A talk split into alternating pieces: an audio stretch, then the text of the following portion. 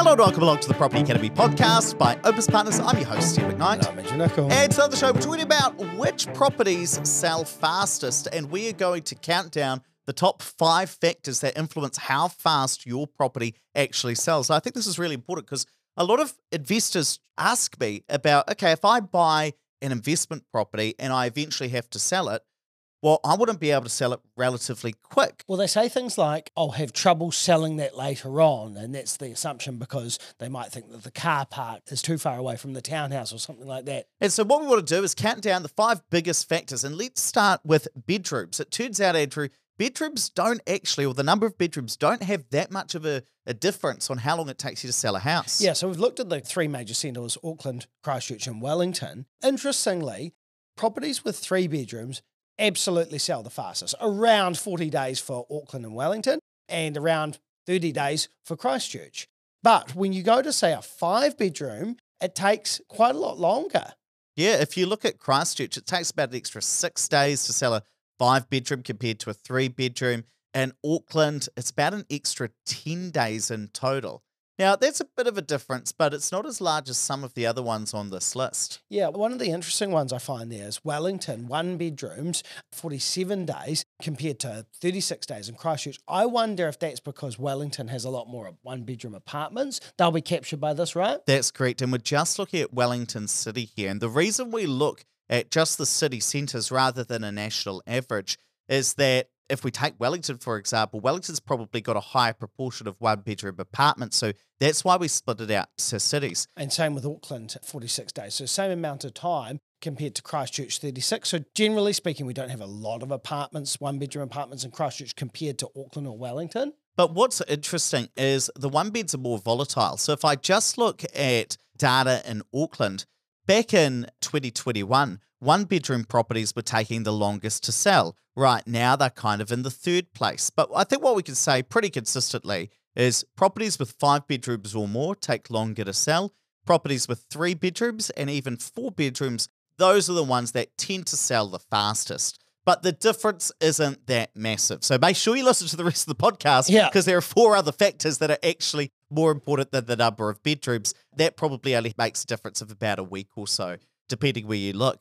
The next one that I wanted to look at was land type. So cross lease or leasehold or freehold, what actually sells the fastest? And do you know what really surprised me with this data, I, Andrew? Yeah, the cross lease. Cross lease. That is amazing. So cross lease and freehold properties tend to take, look, I mean, there might be a one-day difference, but pretty much the same amount of time to sell. I, now, what did you expect to see? Cross lease would have been way longer. And the reason I thought that is because I know a lot of people sign up for a cross lease because they seem relatively cheap, and they are cheaper than buying a fee simple property. But then they go to their lawyers and the lawyer explains that you can't make changes without getting approval from your neighbour. And all of a sudden it seems a bit hard. And so I would have thought that more contracts would have fallen over on that and taken longer. Yeah, but not according to this data out amazing. From Ryan's. And remember, this is based on how long it takes a real estate agent to list a property and then get an unconditional contract. So it surprised me a lot that cross-lease and freehold properties, not that much difference. I'll tell you one other thing that surprised me. Over the last twelve months, leasehold properties have not taken substantially longer than other types of properties to sell. That is wild as well. I think it must be that maybe there were a couple of transactions where a couple of leasehold properties didn't take that long. Because I know for a fact, I've got a friend who owns a leasehold property and it's taken years to sell. Mm. But what wouldn't be captured under this data is that they've put the property on the market, then they've taken it off the market, then they've put it on, then they've taken it off. So they would say, oh, it's, I've been trying to sell this property for three years. But if the property's only been technically on the market this time yes. for twenty days, it might not be captured. I'd expect leasehold properties to be substantially longer. I also wonder whether or not real estate agents, if you're listing a leasehold, maybe they're very choosy with who they're taking offers from, so you don't have offers fall over, maybe. Okay, that's interesting. Lastly, strata properties, they tend to be the ones that take the longest to sell. Now, Andrew, what's a strata property? So that's uh, like an apartment or something like that. Yeah, it's usually what we call a unit title. And so if I look at just the land type, and this time I'm looking at it based in Wellington, again, we see cross lease and fee simple or freehold properties. They usually sell roughly about the same amount of time, maybe a three-day difference. But at the moment, like a, a day difference almost makes no difference whether it's a cross lease or a freehold property.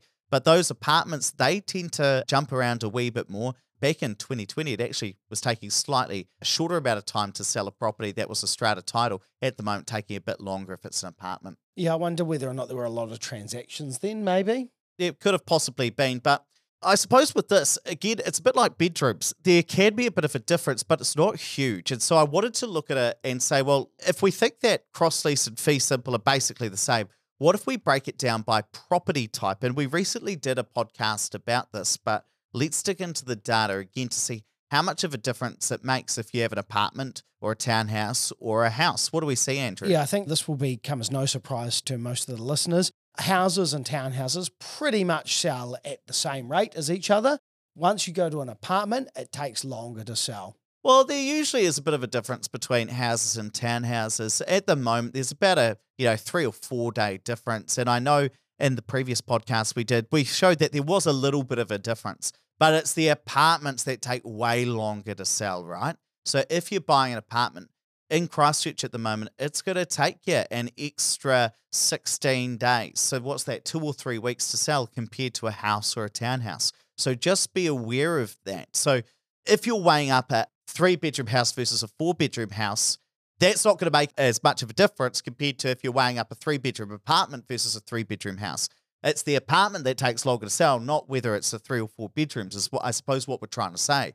So pay more attention to the property type rather than the land type or the number of bedrooms, albeit land type and, and property type are relatively the same. Well, this is going to be an interesting one, your next one.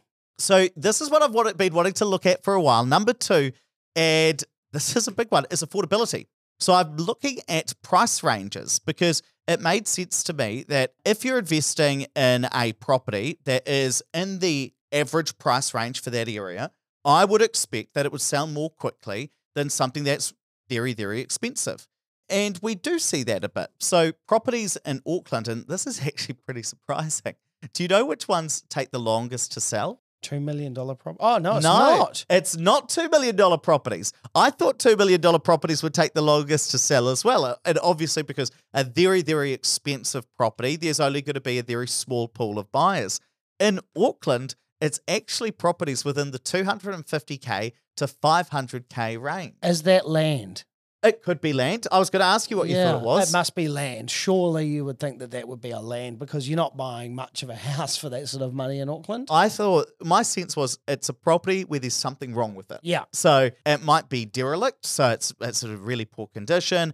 It might be leaking. That it's leasehold. It could be that it's leaky. It could be land. But you know what's interesting? And maybe it's just because there's very small numbers, like nobody's buying much for Auckland under five hundred K. Properties sold within zero dollars to two hundred fifty K actually was selling pretty well in Auckland over the last year, about thirty-four days. So I'd probably take that lower price range data with a bit of a grain of salt. And what we do see is the properties that sell the fastest in Auckland are between seven hundred fifty K and one point five mil. And Christchurch is a bit cheaper because properties are cheaper there. So somewhere between five hundred K and a mil sells fastest in Christchurch.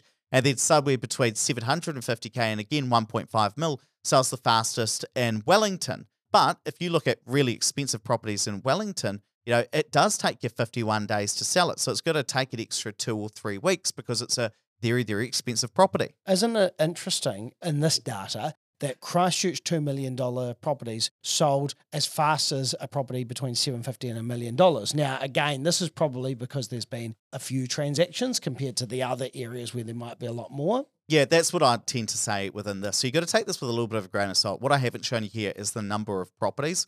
But the main takeaway I'd get you to think about is an averaged price property is going to sell faster than a very, very expensive or a very, very cheap property. And I say faster than very, very cheap property because there's possibly something wrong with it. I mean, if you price your property really well, it'll sell very quickly, obviously. So, so far we've talked about the number of bedrooms. Yeah, it makes a bit of a difference, but not the biggest. After that, we've got land type, then the type of property. Then we're talking about affordability. But Andrew, what is the number one thing that makes a difference in terms of how fast you can sell your property? Location. So whether or not you have your property in a big city, Auckland, Wellington, Christchurch, or whether or not it's in a smaller town.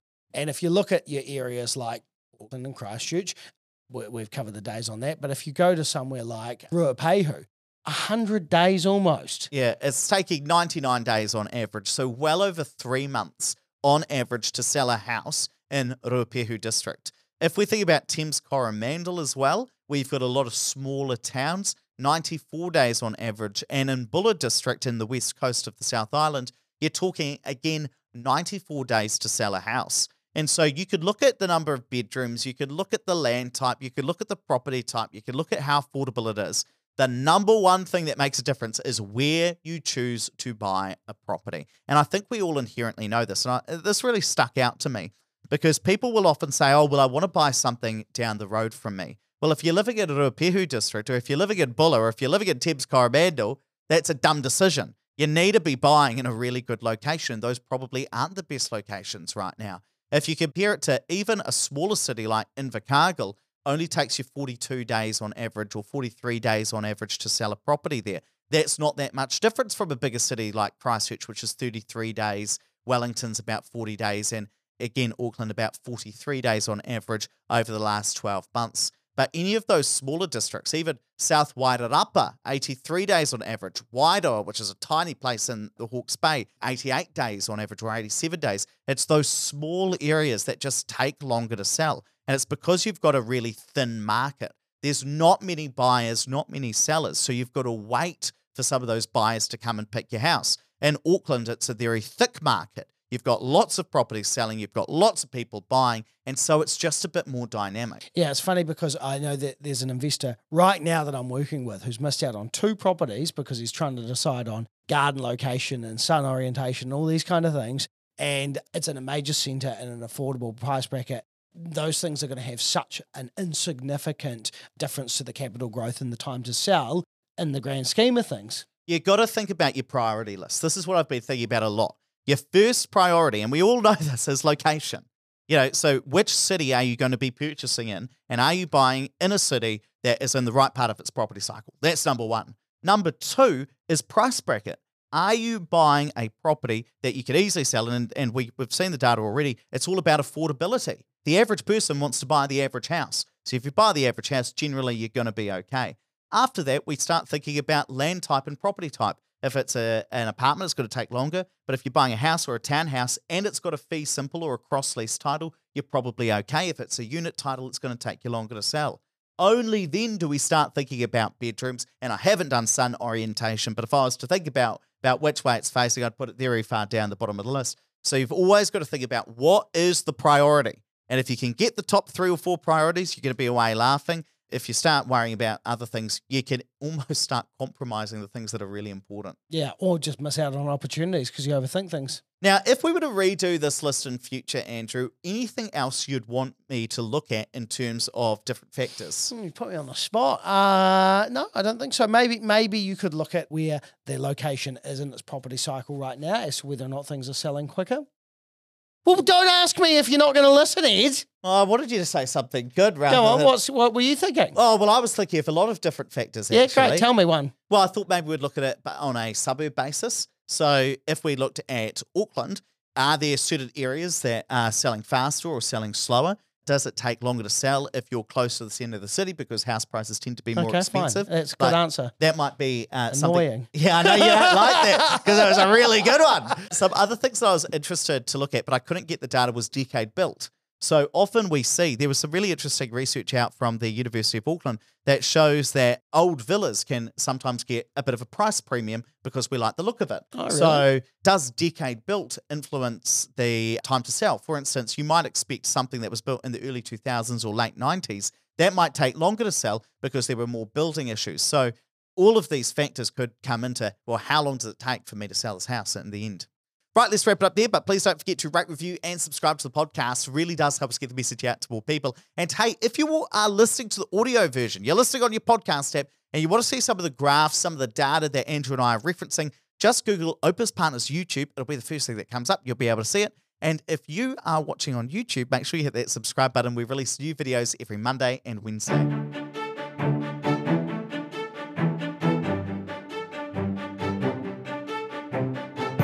listening to the Property Academy podcast. I'm your host, Steve McKnight. And I'm Andrew Nichol. We're going to be back here tomorrow with even more daily strategies, tactics and insights to help you get the most out of the New Zealand property market. Until next time.